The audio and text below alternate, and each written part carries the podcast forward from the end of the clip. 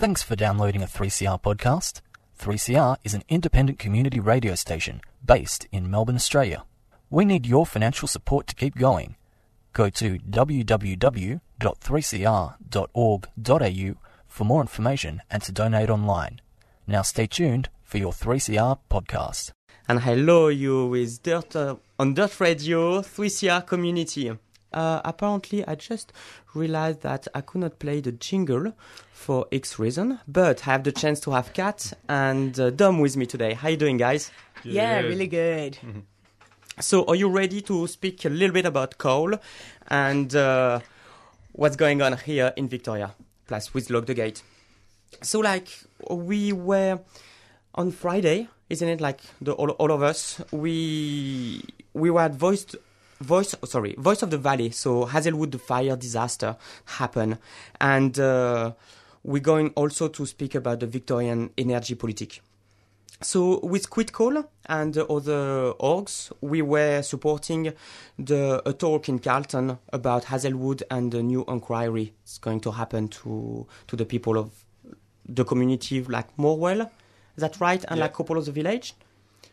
Yeah, so um, just before the last election in Victoria, um, uh, the group down there after the mine fire campaigned really hard to get the um, the Labor government to reopen an inquiry into the mine fire down at Hazelwood and and um, find out what happened there. So they've been re- really working really hard in that process to get that process happening to start with to push the government to do that, and now to make sure that. Um, that that process kind of uh, helps the community to to get some kind of uh, justice around what happened. So um, justice, justice about what happened. What do you mean by justice? Uh, why isn't it justice to regarding this fire? Uh, I guess the the fire cost about a hundred million dollars.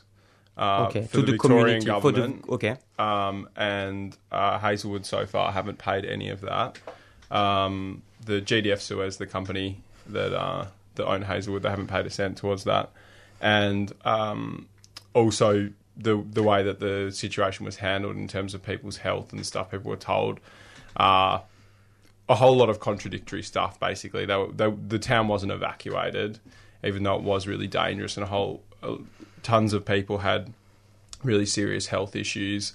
Um, and the study uh, came out around the time that said that 11 people died as a result of the fire. Um, hundred people. Uh, 11, studies. 11, 11, oh, 11 people. um, they did a Whoa. review of the kind of births, deaths, and marriages, and there was a spike at that time.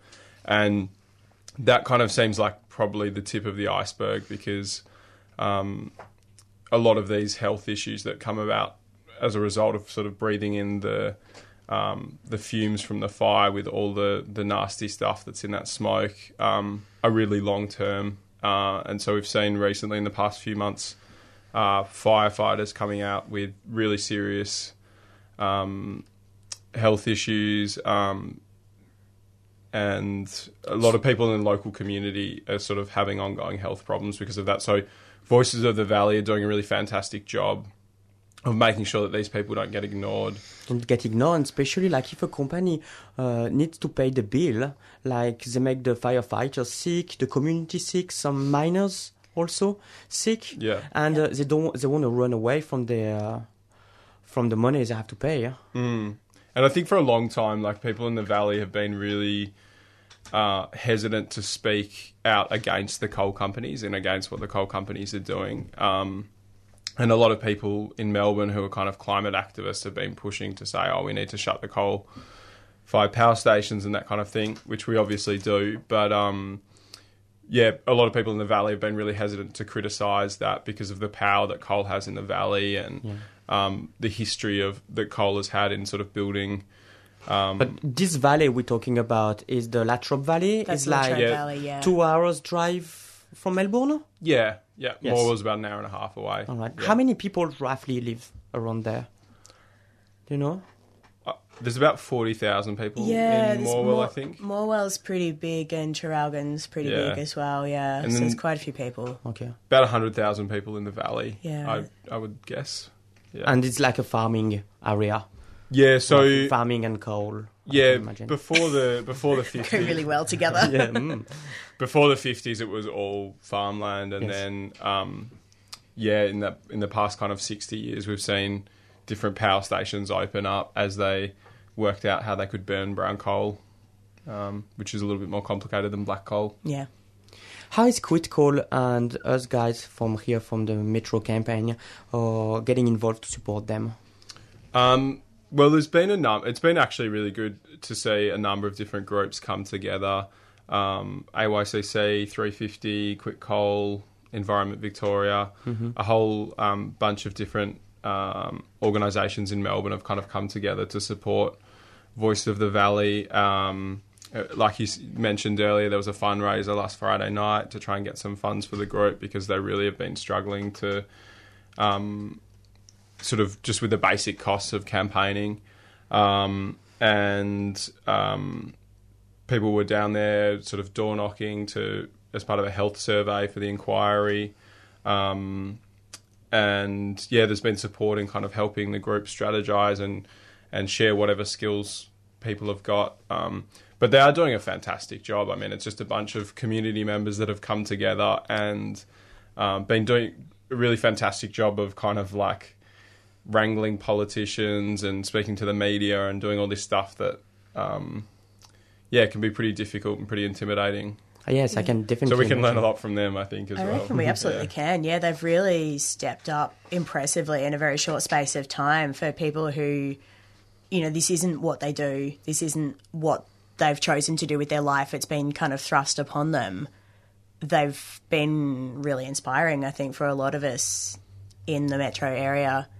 Um, I think for me, like one of the most important things that we can actually do is just kind of show our faces and you know cons- like constantly go to them and go what can we do what can we do how can we support you um, and just kind of like make sure that they know that they're not doing this alone Yes, Yeah, that's Yeah. it.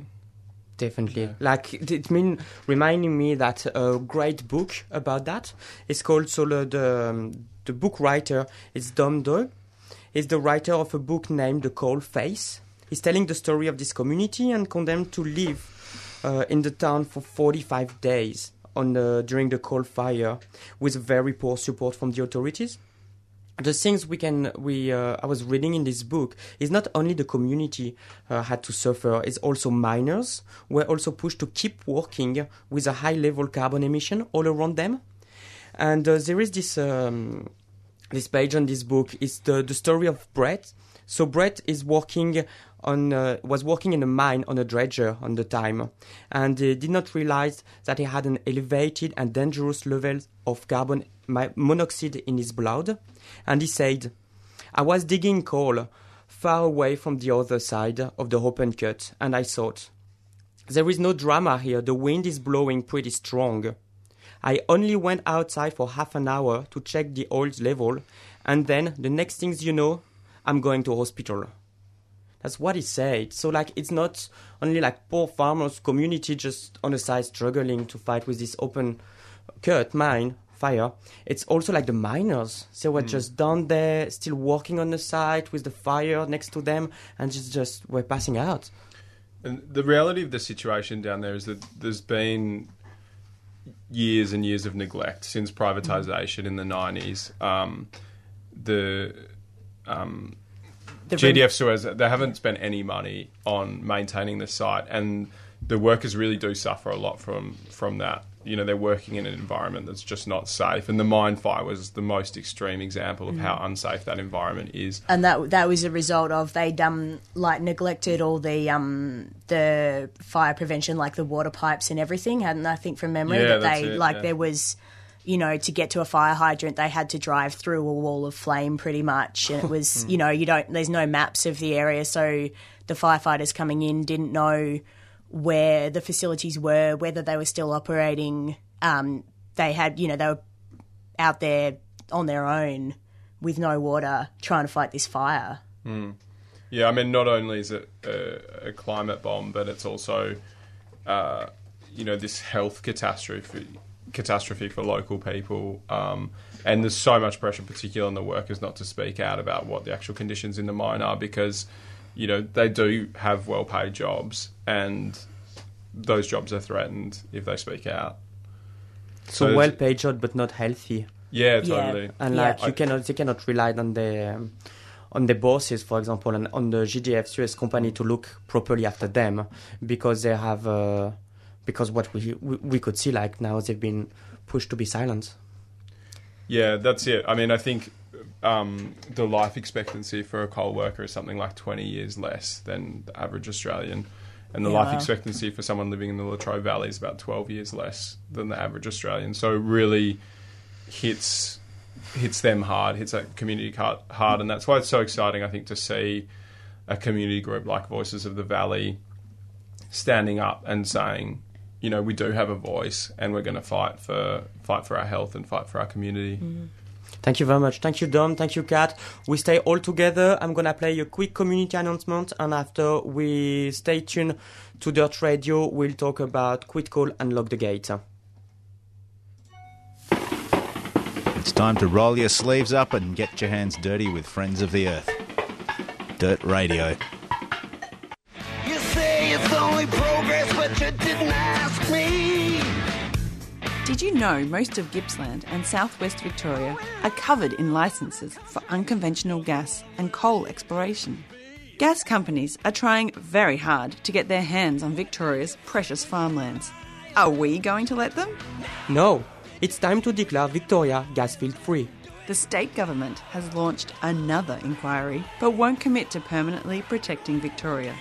So come and rally with the Lock the Gate movement and stand with the 64 gas field free communities on the steps of the State Library on Sunday, September 20th at 12 noon. Information quitcoal.org.au. Friends of the Earth is a 3CR supporter.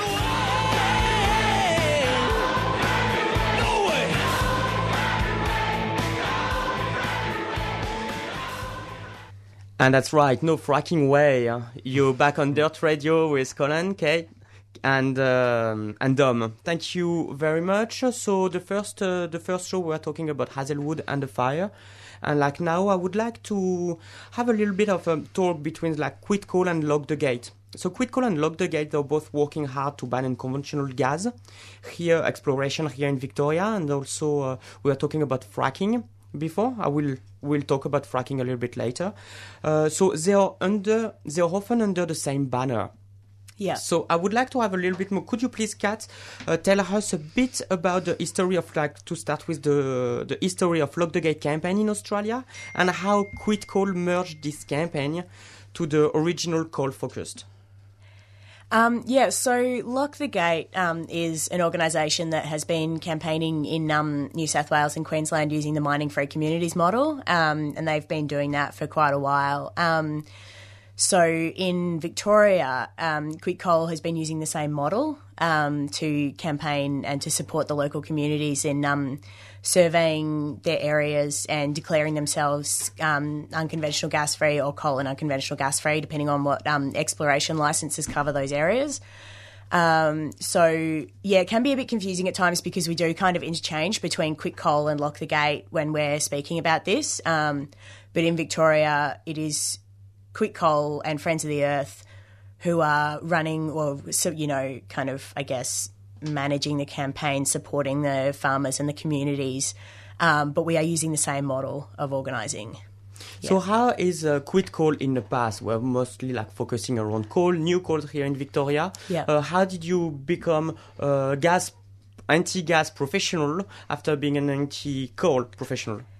Um, so yeah, we were campaigning. I think it was about three and a bit years ago now. We were campaigning around a new coal mine in Bacchus Marsh, um, and Yeah, great campaign by the way. Guys.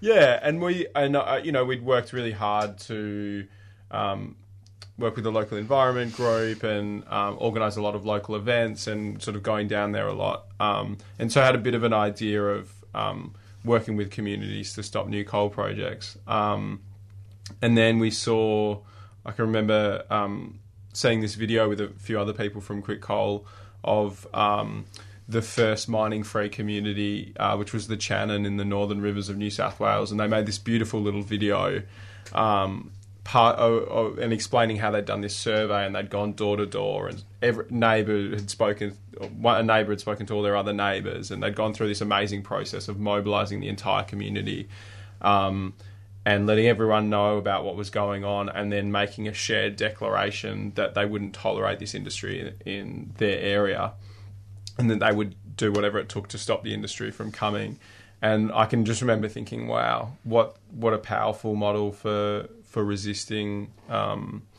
invasive mining development. Uh, and so we basically just said we need to speak to those people. Um, yeah.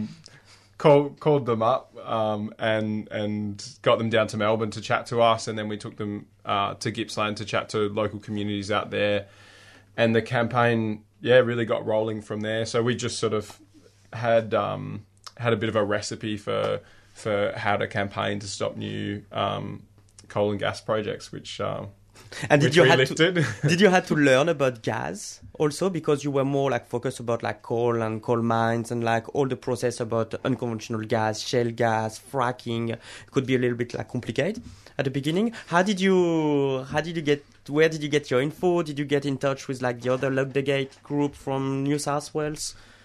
Yeah, I can remember, and uh, probably only the sort of second or third week that I got involved in Quit Coal someone said, "Oh, we really need to write a page about fracking and what, what fracking is," because no one in Victoria was campaigning on on unconventional gas and fracking. So, um, I naively put my hand up, say, "Oh, I'll write a page about fracking."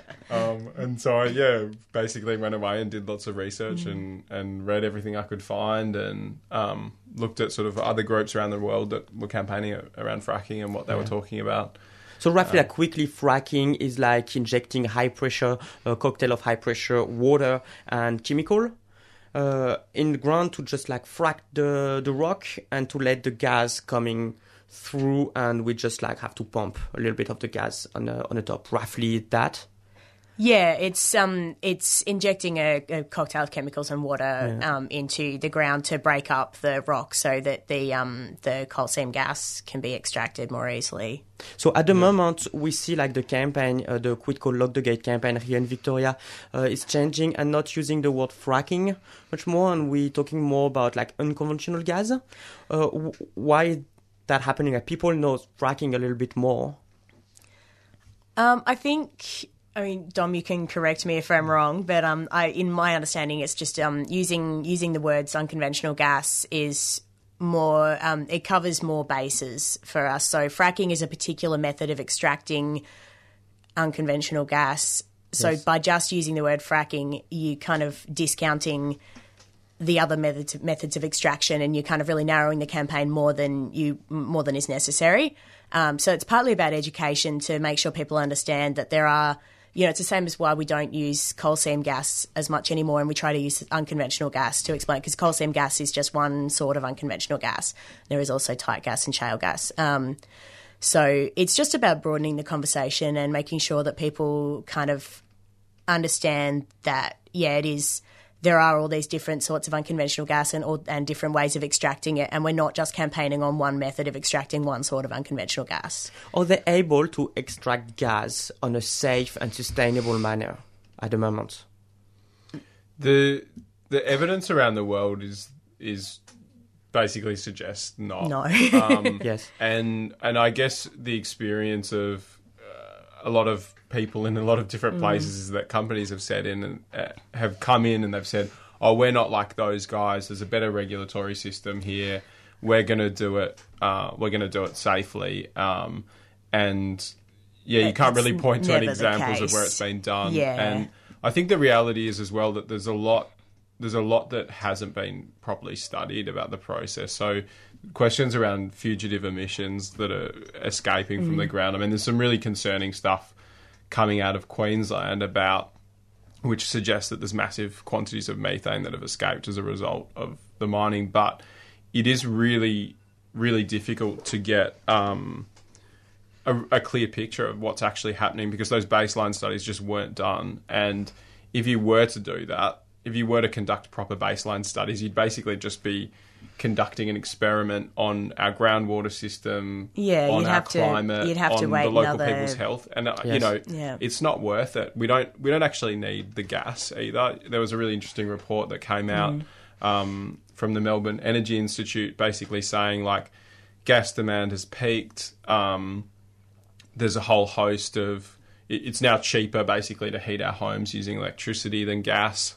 Um, you know, induction cooktops are, are a really efficient, effective way of cooking. I mean, gas is sort of this technology that um, is becoming less and less useful. Um, And the motivation for the unconventional gas industry is um, to produce more gas for export. It's not for us to use domestically.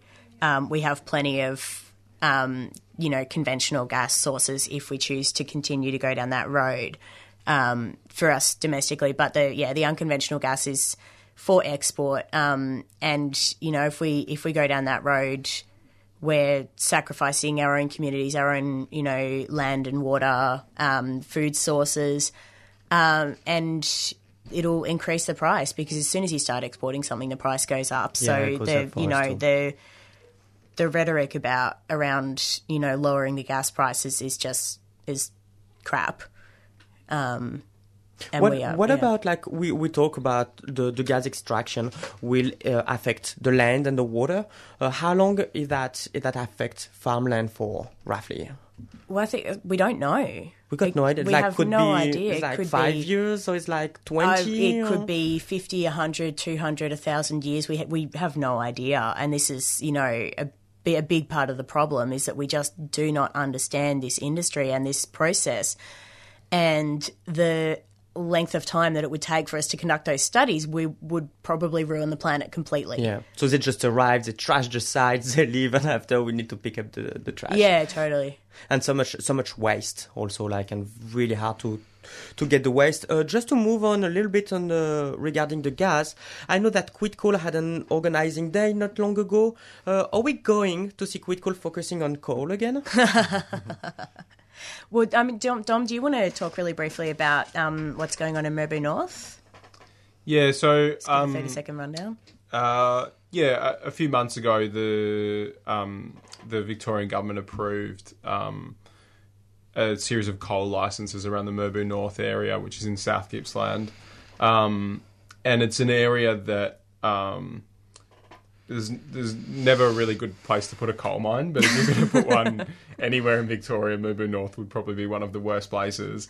And not only because it's such a beautiful area, but because the community there are so well organised and completely opposed to um, having um, invasive uh, coal seam gas and coal mining in their area. They've declared already that they've declared their community coal and gas field free. Um, they've just done an amazing job of organising against these proposals, and it's been so effective. Um, they've pushed recently in the last week. We found out that the energy minister Lily D'Ambrosio has taken back the power from the department to approve mining leases because she's so unhappy with the job that the department has done of approving these leases. and the reason she's unhappy is because the community's unhappy and because they've pushed they pushed her to say, okay, don't worry, guys, I'll try and find a fix here. Yeah. So job. a really great example of a community um, standing up for themselves. So um, yeah, I think we're we're doing a really good job of fighting off new coal projects in Victoria, um, and I think we're also looking to to see, like we were talking about earlier, how we can support kind of um, communities in the Latrobe Valley to campaign around health. Um, An alternative, start, maybe. yeah, start that conversation about saying, you know, what's the what's the future after coal? Yeah. um, Yes, how can we a- make this? that's a good question. How can we how can we um, move away from a coal from coal in a way that's positive for the community? Um, you know, recognizes the reality of climate change. Um, And yeah, is looking for positive, healthy future for, for all the people that live down there in those coal dependent regions. Yeah. positive healthy future beautiful thank you very much guys uh, we're gonna wrap up the show pretty pretty soon now i would like to make a couple announcements for the coming events uh, kat do you want to start Um, yes. So, what, do you want me to start with the? yeah if you have an announcement to make like Yep. you free Whatever you want. Maybe not. um, yeah, so I can um, really briefly um, on the 21st of September, um, the Melbourne hearing um, for the inquiry into the DGR status of environment groups will be taking place. Um, so that'll be at le- the Legislative Council Committee Room at Parliament House. And we really encourage as many people as possible to come down and show support for environment groups. Um, so there's groups like Environment Victoria, Friends of the Earth, AYCC, Gene Ethics. You know, there's a whole lot of groups that are kind of facing this um, the committee um, and you know giving presentations and being questioned. Um, it would be really awesome to have people coming down and saying like, you know, we we support environment groups. We need environment groups to keep to hold that balance. Um, and so the DGR, that's the um, deductible gift recipient, um, that is um, pretty much whether or not environment groups um, can, are tax deductible um, when they receive donations, and that's a massive, um, massive thing for a lot of groups, whether they have enough money to function and to keep doing the work that they do. Um, so the hearing starts at nine thirty, and that's at the legislative legislative council committee room. Um, it's open to the public. Um, and there will also be a lunchtime event out the front between 12.30 and 1.30 on the steps. Um, so if you want to follow online, um, jump on Twitter. Fo will be live tweeting, and the hashtags are um, Defend Enviro.org, so it'll be across the board. And um, Fo will also be using Friend of Fo, um, or come in and you know live tweet yourself from inside. Perfect. Thank you very much. We also have a rally coming up. Yeah. Dom, do you want to talk a little bit about the rally? Yeah, so you might have heard the jingle, um, and you might have recognised the voice in the jingle. um, yeah, so on, on the 20th of September, uh, this Sunday coming up, um, we're going to be having a declaration day to declare Victoria gasfield free. Yeah. Already there's, woo, already there's over 64 communities that have declared themselves um, gasfield free, and we think it's time to declare all of Victoria gasfield free once and for all. No one wants it. No one. We don't need it. Um, we need to. What we need is a show of force to say that we won't tolerate the industry in Victoria. Yeah. We're not asking the government to to ban gas. We're telling them that it's not happening in Victoria. Awesome. So this is the 20th of September. This is this Sunday. Yep. We're meeting at State Library State Library at 12 at o'clock. 12 o'clock. Yeah. Family friendly event, I reckon. Absolutely. Yeah, totally. And a really great chance to stand with um, a lot of the people who are actually really directly threatened by this industry, whose Yeah. whose whose land, um, whose communities um, would be absolutely decimated. So, really fan- fantastic opportunity to show Some your support and your solidarity yeah. with with these people who've been working so hard over the past three years to push push us to the situation where we've had a moratorium on on onshore gas. And Um, also, we're gonna have like an info night. We'll follow the rally, maybe not on the same night, but we we Not on we, the same night. We are working on it at the moment. Yeah, isn't it, Kat? so hopefully it'll be on the 28th or 29th of September. Um, but stay tuned for that. Check out Quit Coal's Facebook and probably the website as well. Um, so that's for anyone if you come down to the rally or if you can't make it to the rally, but you want to kind of get involved in the last stages of the campaign and really make sure that we just push it through and get a ban on unconventional gas in Victoria. Um, Come down. yes, Perfect. I- Sign the petition on the Friends of the Earth website. That Awesome. too. Friend of Earth website and quitcoal.org. So stay with us here for Alternative. That was Dirt Radio affiliate with Friends of the Earth, Melbourne.